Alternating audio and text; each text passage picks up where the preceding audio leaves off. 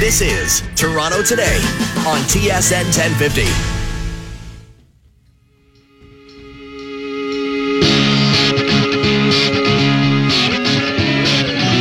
Welcome aboard Toronto today for a Monday. Jim Tatti with you until 1. Then Scotty MacArthur takes over. Rest of the week, Andy McNamara in this particular chair. We've got some stuff to talk about. Wacky weekend in the CFL again. Blue Jays, Scotty Mitchell will be by at uh, 1120 to talk about the Jays. Right off the top, we'll have Perry Lefko from CFLPA.com to talk football and some golf. Uh, later on, Freddie Andersen, ninth on the NHL Network's top 10 goalie list. Where would he be on your list? Interesting. Ninth.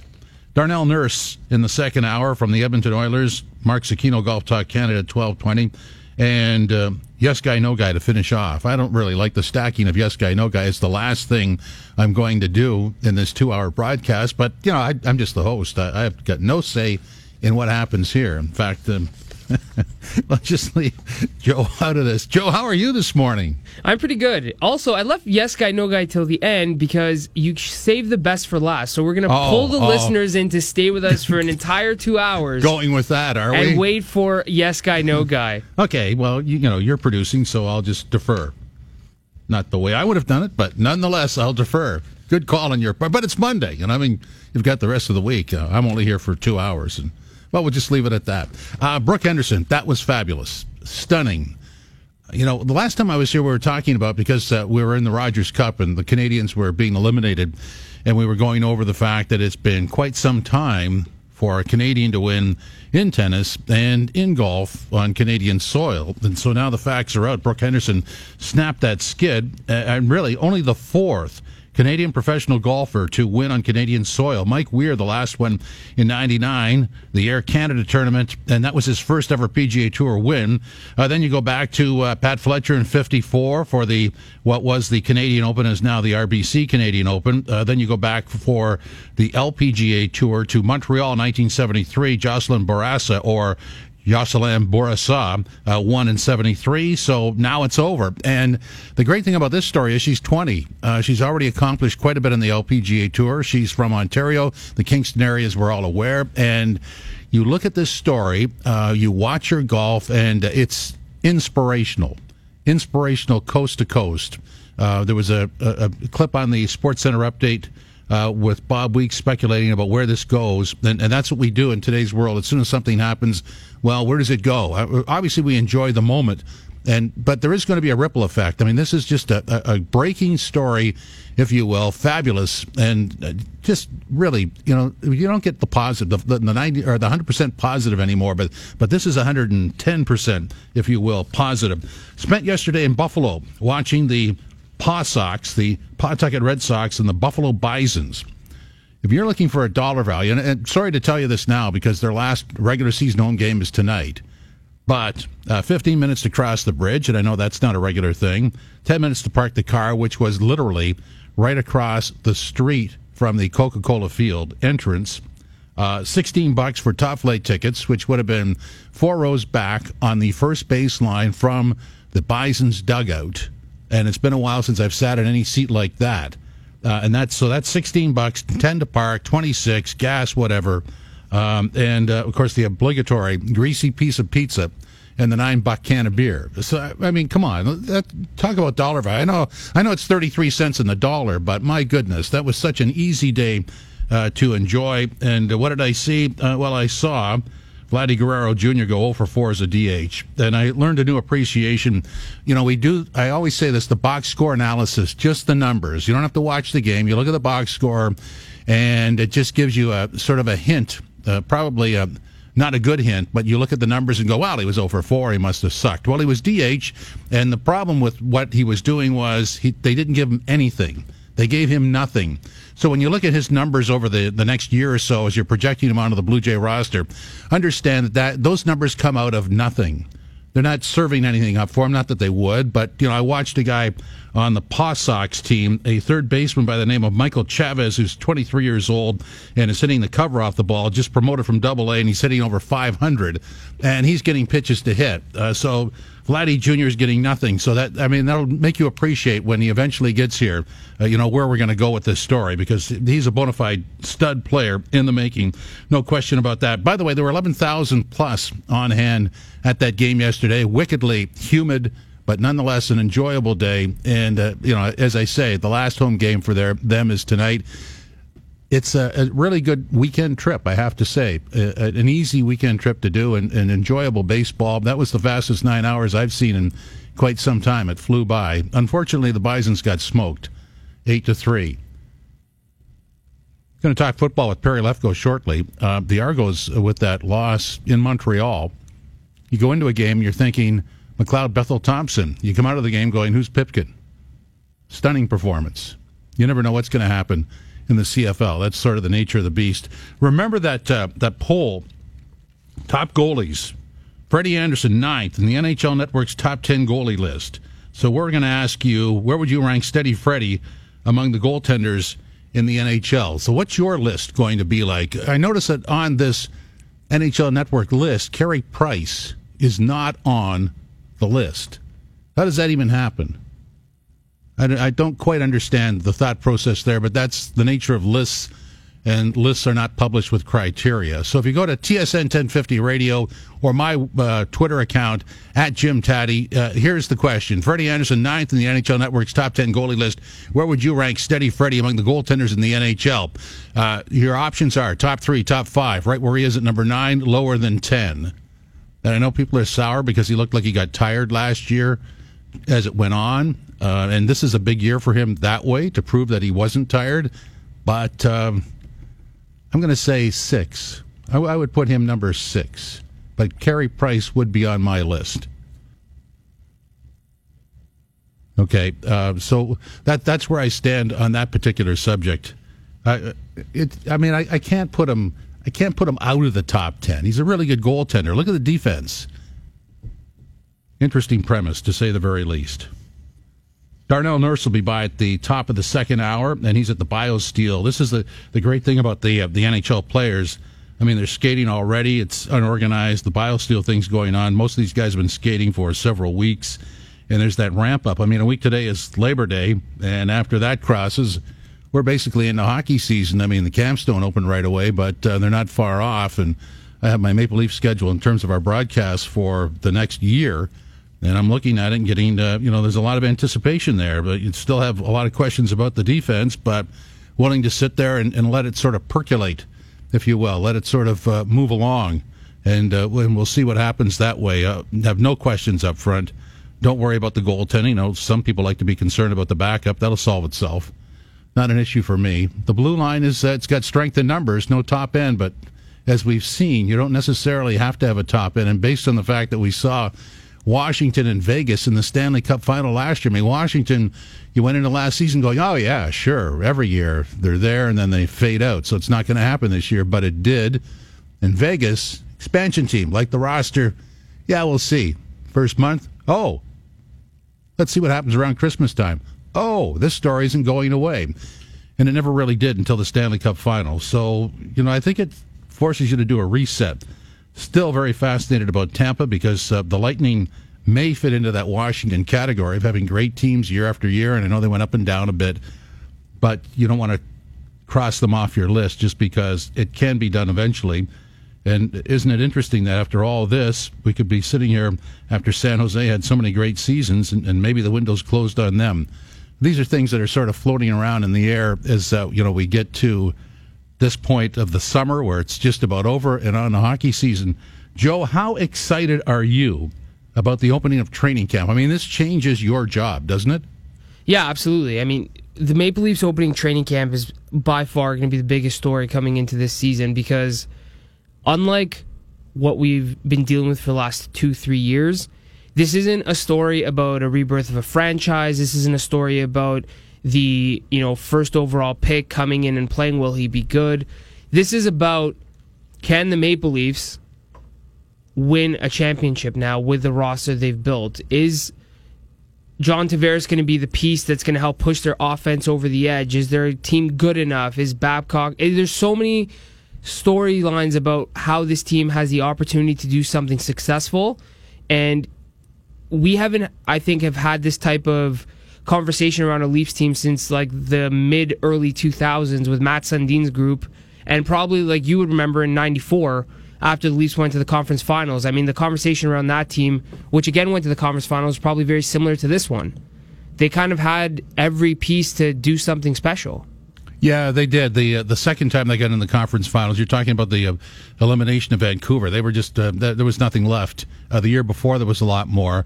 Um, I, I guess maybe the obligatory, maybe a poll question for you later in the week is, what do you expect from this team? Like, what is an acceptable uh, level of accomplishment? Because I think we would do that with the Raptors too, right?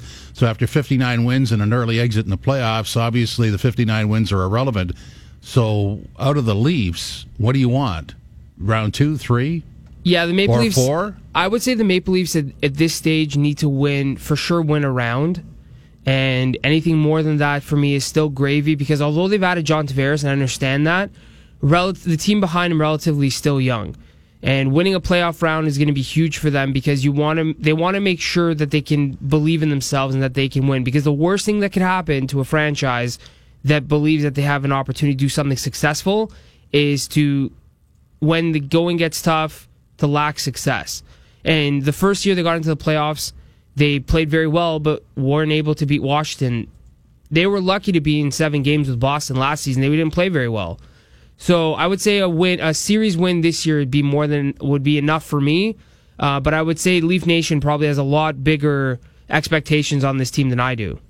Yeah, well said. I mean, and maybe you know, maybe if you settle for a second round elimination, maybe it's not the second round elimination you'd settle for. You have to know how they go out because that does leave a mark. And, and I think we understand why they went out last year and, and what the problem was. And, and you're looking, you know, obviously they solved it up front, I think, although still might be a little concerned about the, uh, the girth on the right side.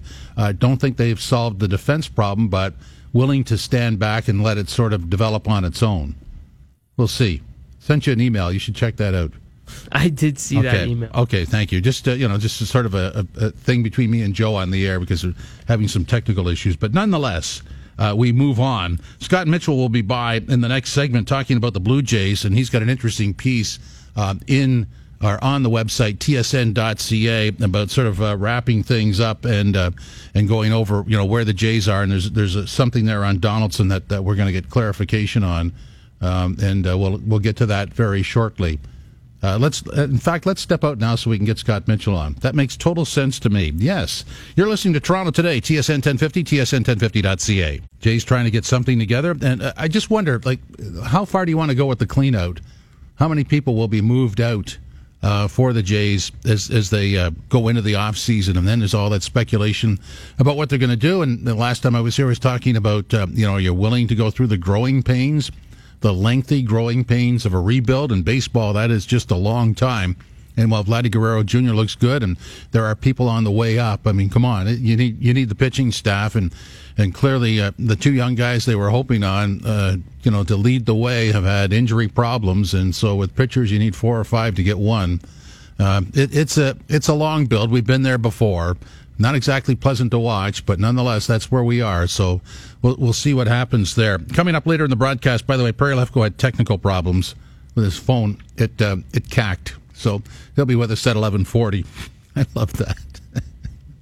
Uh, and we'll talk about uh, the CFL and some golf. He's got some insight uh, into golf as well. Brooke Henderson, of course, making us all happy. Hour number two, Darnell Nurse from the Edmonton Oilers from the BioSteel camp. Mark Zecchino, Golf Talk Canada.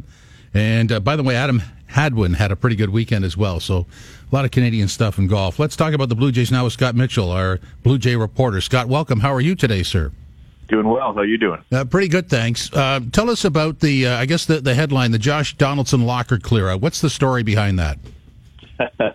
well, I, I mean, some at some point over over the 24 hours between Friday's game and, and Saturday's game, um, you know, his his locker was cleaned out, and you know, when I say cleaned out, I don't mean, um, you know, just kind of uh, tidied up or anything like that. There, there was nothing there. And, you know, any sort of personal items, any sort of, uh, you know, undershirts, you know, J stuff, and it was just gone. So, um, I obviously sent the tweet out just, uh, recognizing that fact as a, as a hashtag journalism observation. And, uh, yeah, and then the next day, uh, Josh decided to, to send a, a note to PR to clear up the situation that he just needed his stuff. So, um, you know, a little bit of an interesting situation. I mean, I don't know why he's he's needed his uh, his stuff when he hasn't been around for, for two months. Um, so, I mean, you can read into it in a couple ways. I mean, first, he, he can't be traded till he goes on waivers.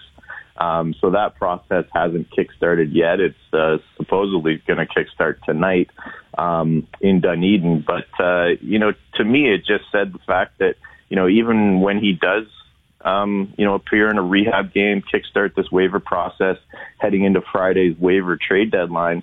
That there's a pretty good chance that he never comes back to Toronto. That that he uh, you know essentially pay, plays in a, a rehab game or two, and the Blue Jays say. Uh, you know, he's on waivers now. We're, we're going to try to kickstart this process and, and, and find a, a trade partner before Friday. So, uh, a little bit of an interesting situation, but you know, not uh, not overly surprising considering where things have gone, and you know, time's ticking for the Blue Jays to to really uh, you know get anything uh, before this deadline, and then they run the risk of going into September, October, November with him still on the roster, and then you get into a uh, tricky qualifying offer uh, projection in early November, which is uh, something that it seems like the Blue Jays would like to avoid at this point. I mean, really, when you look at it, the team's on the road all week. Uh, you know, you're going into the, the waiver trade deadline. Uh, if it was going to happen, it would happen now. And, and quite frankly, I don't think anybody would have a problem with it happening now, would they?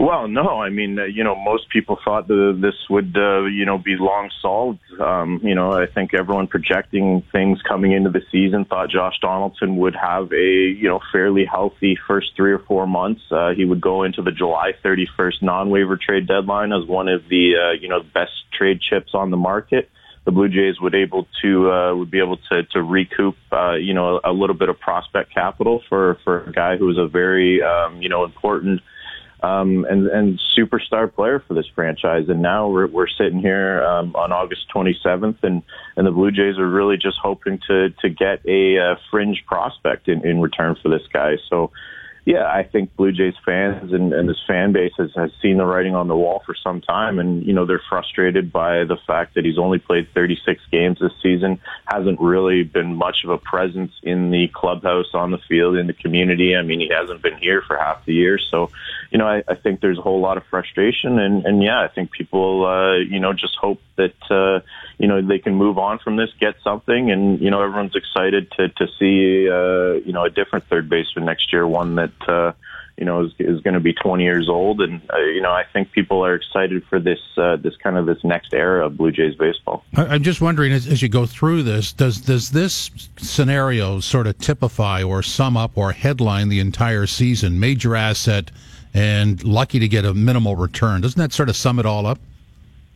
Well, yeah, I mean, you can look at so many situations and, and just each and every example you have of, of what's gone on this season just kind of typifies this, this campaign for the Blue Jays. I mean, it started on the first day of spring training when, you know, we walked in and, and they kind of announced that Troy Tulowitzki uh, wasn't going to be ready to go. And, you know, here we are and he's missed a season and, you know, Marcus Stroman has had two separate DL stints. Aaron Sanchez missed two months with a finger injury that wasn't a blister. Um, Roberto Osuna, we all know what happened there. I mean, it's just been a nightmare from top to bottom. And the one thing that's, you know, keeping people, um, you know, leaning and tilting towards the positive is, is the progress in the minor league system. But when you, when you look at, uh, you know, this season as a whole from a, you know, Toronto big league perspective, um, it, it's just been a nightmare. And, and, you know, this season couldn't have gone worse for, um, the Blue Jays or Josh Donaldson in this situation because, you know, a year ago we were talking about this guy potentially being five years, $150 million. And now he's going to head into the winter, um, you know, off his worst season of his career and probably looking at that qualifying offer and saying, hey, one year, 18, 19 million bucks, that might, might not be so bad. Yeah, I just, you know, as you were doing that, I, I, was thinking back to when I would have talked to you during spring training and how they sort of soft sold the dead arm. And from there, it just went south, didn't it?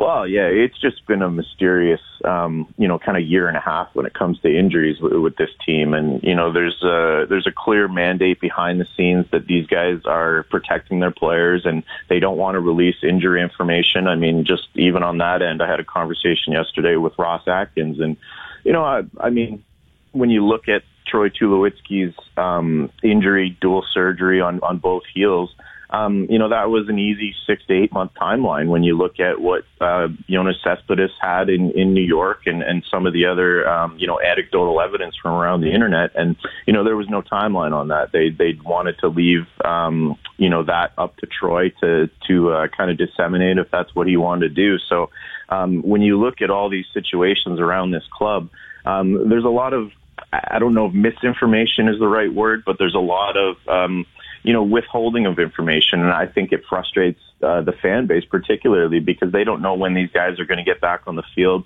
how close they are, and it's always a, a kind of a day to day thing. So, yeah, I mean, you know, the dead arm with with Josh was was really mysterious in April, and um, you know, when when your manager says, uh, you know, it, it's it's not injured, it's just dead. Um, you know that that could be your your season slogan right there.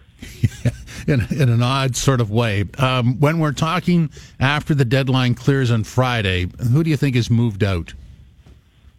Well, that's an interesting question because I, I'm not sure. I, I think we could we could go through this week without seeing a, a trade at all, or we could see potentially two or three. I mean, obviously Donaldson is is on the tip of everyone's tongue right now, and that's the one people are paying attention to, including executives of, of contending teams around baseball, trying to figure out if this guy can be a difference maker. And then, you know, once you get past uh, uh, JD, it's it's Curtis Granderson, who who many thought would go at the July 31st deadline. Um, this is a guy who John Gibbons has already had a conversation with about his playing time being cut uh, down the stretch as they want to get, uh, you know, and rightfully so, a look at some of these younger outfielders. So, um, you know, he's hit right-handed pitching pretty well. Yeah, he's 37, and you know, it's not going to cost a lot to get him. It wouldn't surprise me to to see him on the move um, to a contender.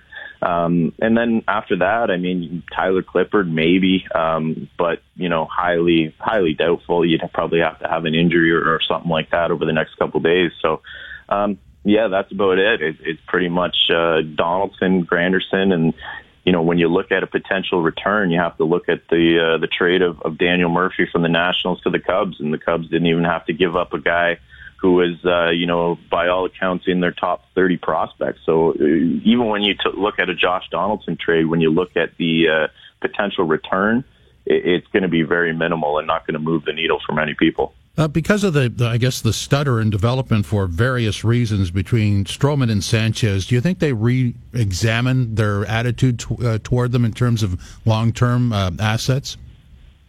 Uh, well, I, I mean, I think their their attitude towards them as long term, you know, investments has been, uh, you know, is is kind of, um, you know, reevaluated on a on a daily and, and weekly basis. And when you look at these guys, I think, uh, you know, a year ago you would have said they're, uh, you know, without a doubt, a, a big part of the future. But um, now it's a tricky situation because you've got both guys dealing with some injury issues, and when they are healthy, uh, they haven't pitched very well and you're looking at uh, team control now. They're you know under contract for 2019 and 2020, and you have to start lining things up and lining up the window and, and deciding um, you know whether these guys are, are part of the solution or part of the uh, you know the solution to help you find um, you know better pieces that that uh, better align with with what you want to do in, in 2021 and, and 2022. So um, you know that one's going to be a, a hot topic this winter. I mean, uh, in my personal opinion, I think Marcus Stroman is going to be out there on the market.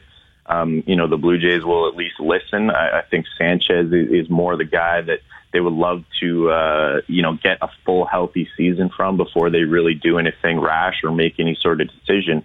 Um, so it, it's really going to be interesting to see how they, they look at these assets and how they look at the situations that have gone on with Donaldson and maybe, um, you know, missing windows when it comes to trading some of these assets um, and you know the lessons they've learned from that. So um, you know it, it, it's going to be super uh, super interesting to, to monitor those two guys because um, you know you, you can't find pitching but uh, you know you can also turn pitching into a, a very significant haul if uh, you find the right trade match. You know, it's interesting to look at all this, and I don't know if evolving is the right word, but I mean, this the situation. Uh, if we would have talked in, in June as we did about what what they would do next, is is totally changed, really, hasn't it? Well, I, I think a little bit. I mean, uh, you know, this was always a, a year that was really going to be about uh, setting a direction, and and you know, things were going to have to go a certain way in the first three months of the season for that to happen, and and you know, the it, it was pretty clear, at, probably in mid mid to late May, that uh, you know that just wasn't going to happen, and you know, you had to pivot. And you know, this is the pivot a lot of people have been waiting for, and probably would say has been overdue for the last year and a half. So, um, yeah, things have uh, things have changed very quickly because in spring training, I mean, it was a, team that uh, you know was intending to to contend and and hopefully sneak into a wild card spot, and then you know by June we were talking about a, a full scale rebuild, and, and now you're looking at uh, you know some of the guys that uh, you know you potentially looked at as as cornerstones of either trades to rebuild or you know moving into the future. Uh, Roberto Osuna, they've had to you know take 50 cents on the dollar on most of these guys. So you know it's just it's just been a sideways season from just about every uh, you know imaginable angle at this point. Kind of a, a silly question, but that's me. Uh, Morales, you know, one homer away from tying a major league record for consecutive homers. Do you think anybody would sniff around him?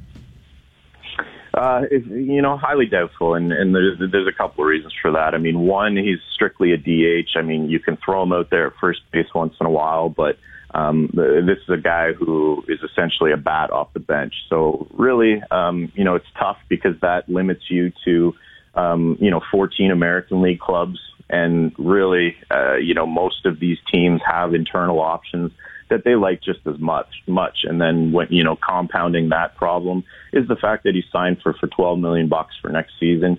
And no one's going to take that on. And if the blue jays wanted to to pay it maybe you can find uh, a match.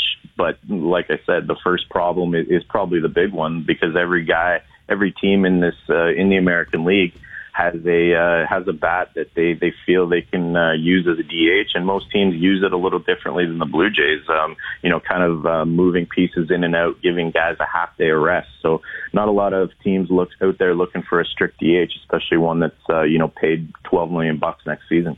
Scott, thanks for your time. Really appreciate it. No problem. Anytime. Thank you. That's Scott Mitchell, TSN 1050 Blue Jay reporter, Twitter account at Scotty Mitch TSN. Coming up next, we're going to talk with Perry Lefko from CFLPA.com, and we'll go over that Freddie Andersen goaltending list. Uh, NHL Network has him as number nine on the top 10 goalie list, but the list does not include Carey Price for reasons unknown. You're listening to Toronto Today. Jim Tatti with you, TSN 1050, TSN1050.ca. Also available on the TSN and iHeartRadio apps. Perry Lefko eventually found his charger from CFLPA.com. Perry, how are you? Uh, good now that my phone kind of works. Oh, does that mean you could drop out at any moment?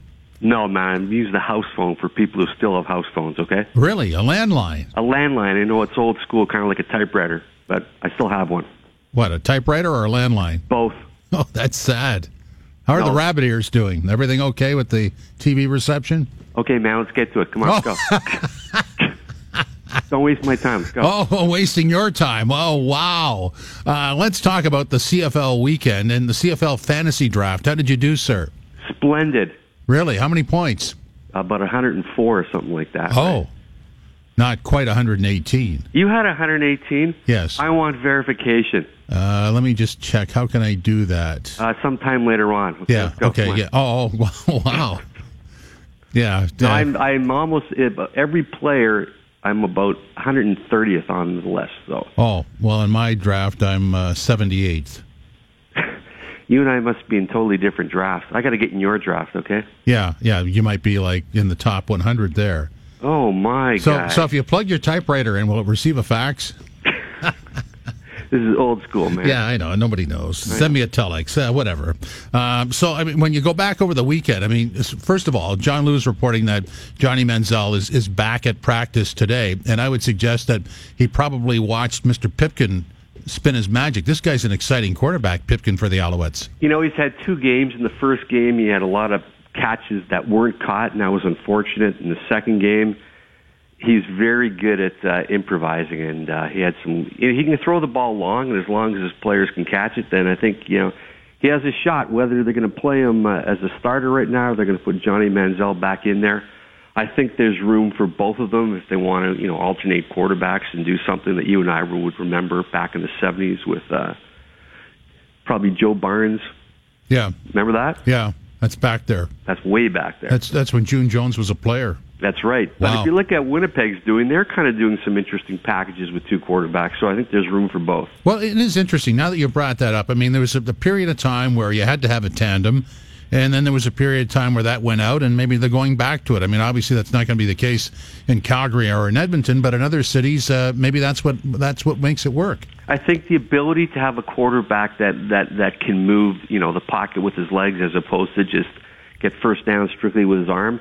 In Winnipeg with Chris Streveler, they have that. They had an interesting play, a third and one, and he ended up throwing a touchdown strike for about 50 some odd yards. So when you have a mobile quarterback, there's a lot of things you can do. The one thing I will say about Streveler and Pipkin, these are big fellows. Uh, they are versatile. They are um, athletically sound. They, they can they can run with the ball. They, they they sort of add an element that we're not really accustomed to seeing out of a big man at quarterback.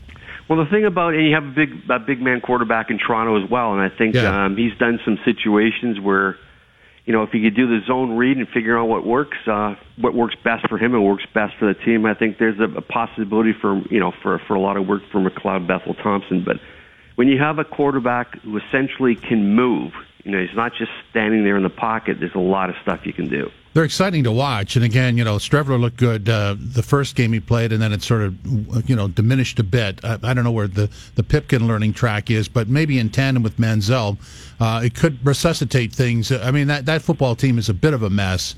Uh, as you were texting me during the course of the game, some curious decisions. The Als almost won in spite of themselves. Yeah, I mean, I thought there was like a situation. There was a third and one, and and you know, Mike Sherman decided to punt the ball. Um, just things that kind of reminded me more of the NFL than the CFL. But um, I think they're they're just scratching and clawing to try and get wins right now in Montreal. And the funny thing is, is as kind of down as the season has been, they're only two points back of Toronto. The CFL is a crazy game in which any team at any point, as bad as they're going, can somehow still manage to find themselves, you know, in the playoff chase. Well, and that's the East, right? And so Hamilton wins almost in spite of themselves. Montreal, the same story.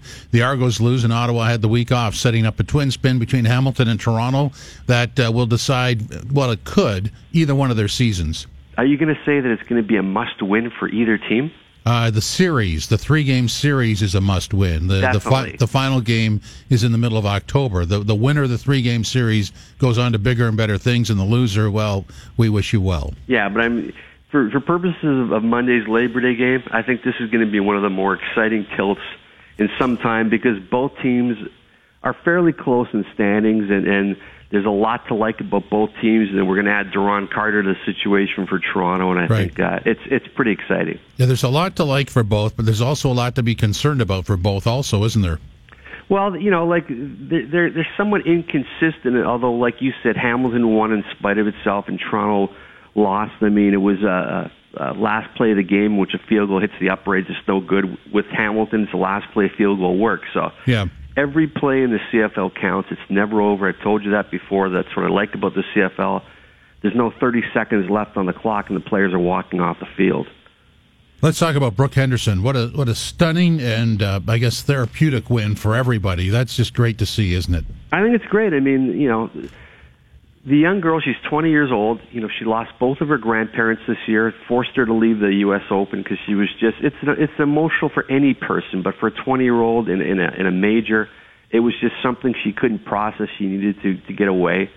So this girl, I mean, she didn't win this tournament yesterday. She walked, I mean, she blew that field away. She was solid right from the start. I mean, it was like watching, uh, you know, for lack of a better expression, let's say modern day terms, it was like watching watching Brooks Koepka and just, you know, distance himself from the field. Yeah, I mean, it was uh, walking, going away. I, I was interested. I, I, I was out uh, watching the Buffalo Bisons play, so I didn't see it live. But I, when I watched the highlights, she seemed really dialed in on every shot. Uh, and golfers have this uh, this thing where when they have a nice shot, they sort of look up and down at the ball as it's in flight. She didn't have that look. She was like so dialed in that it's almost like she didn't enjoy the shot. She was just absolutely involved in the moment, and it was just great to see. That was great focus. I saw one one example where she hit the ball and she just started walking away. She knew the shot was perfect, right? She's Yeah. strong off the tee, which is really good. The weather conditions were were rainy. It was kind of cold. Um, and she had a lot of people watching her. I mean, Yeah. if you saw the gallery, it was deep, and there was a lot of pressure. She handled it well. It was one of those feel-good stories of the year, you know, for for Canadian fans. And you know, in the American broadcast, they're playing up the whole Canadian angle. So it was great to watch this this young woman. This she's a phenomenal young golfer. She's got to be in the top five in, in, in women's golf right now. And uh, former hockey player, she transitioned to uh, to golf, and uh, it's a great story. Like watching the swing, it's it's aggressive. It's Canadian, isn't it? Um, it's just straight and true. I mean, she didn't she didn't get herself in trouble. She was strong, like I said, strong off the tee. She made it easy for herself by by playing, you know, playing shots that worked by being strong, uh, strong, aggressive, and yeah, it was a good old time uh, golf from a Canadian perspective. And the putts when she putted uh, with authority. I mean, there was nothing there that was negotiable. It was right in the heart. She didn't leave many uh, room for a lot, a lot of room for error and give her opponents much chance. It was just strong, powerful. Every part of her game was working, and again, from a, this is one of those moments where you, a seminal moment in golf in Canada, and Canadian men's golf is starting to pick up. You've got one of the best players in the world in women's golf right now, right here in Canada, and and she's she speaks very well for her, uh, for herself. She acts very well. Just just a great representative of, of golf and certainly of a Canadian athlete. Well said. What else? That's that's about it, man. I'm happy to be on your show this week. Uh, you know, it's a good it's a good tune up for the start of the hockey season again. It's going to be fun. There's excitement about the Leafs. You know, it's it's it's fun to be a, a, a Canadian sports fan right now. There's a lot of things going on. It's always great to be around developing stories. I mean, obviously, uh, you know that we we've covered our, our share of teams that aren't succeeding, and, and that's, I mean, it's part of the job. You do it uh, because uh, it's just part of the routine. Uh, you you don't enjoy covering negative stories, but you give them the same respect. But at the same time, it's always a lot more fun to be about uh, to be around a developing story, which certainly is Brooke Henderson, is certainly is the Toronto Maple Leafs. Yeah, and then there's you know to, to put something in a totally different spin with Robert Wickens, you know the Guelph driver in Right. IndyCar was was involved in a horrific accident, and you know I, he's starting, I, I, from what I understand, to, the process to, to begin you know to healing. I think it's going to be a while, but this was an exciting young you know first year driver on the IndyCar circuit. He'd done everything but but win, and he had that like I said that horrific crash in Pocono, but uh, you know all our thoughts and prayers are, are with him. Again, an, another example of a young Canadian athlete that's that's making a name for himself. Perry, thanks very much. I hope the uh, the Chargers okay. So do I, man. Be well. Okay, that's Perry Lefko from CFLPA.com. Also does some golf blogging as well. And, and I would suggest Man About Town has been around Toronto sports with the Sun for many, many decades. So uh, he knows what he's talking about. Uh, before we hit the top of the hour, I think Joe should come in and, and rhyme off the uh, the entrance on the uh, NHL Network top 10 goalie list. So, so we have some reference points as to where we're going here, Joseph. Sure. So what we asked was after the NHL Network released their um, top ten goalies of right now, um, where Freddie Andersen would fit in, and for the list, I mean, it made more sense when they explained the top ten right now, but still, it's a pretty interesting list. So, starting at ten, you have John Gibson. Number nine is Freddie Andersen. Number eight is Tuukka Rask. Number seven, Pekka Rinne. Number six, Marc Andre Fleury. Fifth, Jonathan Quick. Fourth, Connor Hellebuyck. Third, Andre Vasilevskiy. Second is Braden Holtby. And number one is Sergei Bobrovsky. Bobrovsky, I can hear Jay from here. Oh, yeah, I know. Every time somebody says Bobrovsky, I feel like I see- Jay's I- like neck I see- twitches. I see Jay's face. yes. leering into the camera. Bobrovsky. kind of a visual, isn't it? Thank you, Jay. Uh, so, uh, and Carey Price, did they say why Carey Price is not on the list? Is it because of the injury problems? No, I think that Carey Price isn't on the list because of their. Uh, they spec- they specify that it's about the right now list, so I think Oh, it's the so today. goaltenders. Yeah, the, at right now where you would see them in the top ten. But I would still beg to argue that I don't think Pekka Rinne right now is better than Rask, Andersen, or Gibson because he tends to break down when the going gets tough. Well, you could say that about Freddie. Well, I mean, I mean, if you're doing How it, if bad- you're doing it on playoffs, yeah, but I mean, in in retrospect, how much worse was Freddie Andersen in the playoffs than he was in the regular season? Oh, I think there's a drop off there. But, but I, you know, uh, anytime I do an analysis on a playoff elimination, I don't just put one player in there. I, I would, for the Leafs elimination, I go right down the right side, top to bottom, forwards and defense, and the way they were exploited that way and down the middle on the faceoffs. Um, uh, so, I mean, I, I don't know that you could put the goaltender as the sole reason for that. I wouldn't do that. Well, I would say that to your point, that Frederik Andersen was the was a main reason why the Leafs won as many games as they Sure. have in the last two years in the playoffs. But I would probably say there's maybe one or two games you can look back on and say, "Wow, Freddie, we really expected more." Well, I, I think. it- Rinne has not showed up a lot of times for the Nashville Predators. Like in their their Stanley Cup Finals, he he couldn't stop anything against Pittsburgh when he was away. Yeah, but see what you're doing with him is you're ignoring his regular season stats and going to his, his elimination, which is which is what you do when teams make the playoffs on a regular basis. You don't care about the regular season because it's always there, right? Um, so I would suggest to you that I, think the concern for Freddie might be that he showed fatigue, and, and we want to see if, if that happens again. Uh, and if that's a, that's a reason to hold him back, because if he would have made the, the playoffs in consecutive years, um, or I guess three years in a row, then you'd be then you'd have a sample size. So uh, then you could then maybe you could you could do that. But I just I can't I can't be negative about him at this point. I mean, if he's playing too much in the regular season, that's not his fault. Yeah, and as well, the only criticism I've had for Frederik Andersen up in up until you know this season is always his bad starts. His October is usually pretty bad, and that Nah. usually inflates his numbers. But again, I mean, if you're going to be bad at any point in the year, if you choose the first three weeks of the season to do so, that's not the worst time for that to happen to somebody. We've seen a lot of players that go through that. Yeah, I wouldn't be concerned about the start. It's always the finish. So at, at the end of the day, uh, was he tired and was that a factor? I, I think maybe the jury's still out on that, but if it happened again, that would be a factor. So you said you would have uh, Freddie more so in like the number six slot before when we were talking about it. If you were to put Carey Price in this list, but let's say he's healthy, which we at this point he is, is to me Price the best goalie in hockey. Well, he has he, uh, ability-wise, yes. And we'll we'll leave it at that. We'll continue the conversation. Darnell Nurse is next from the Edmonton Oilers. This is Toronto today.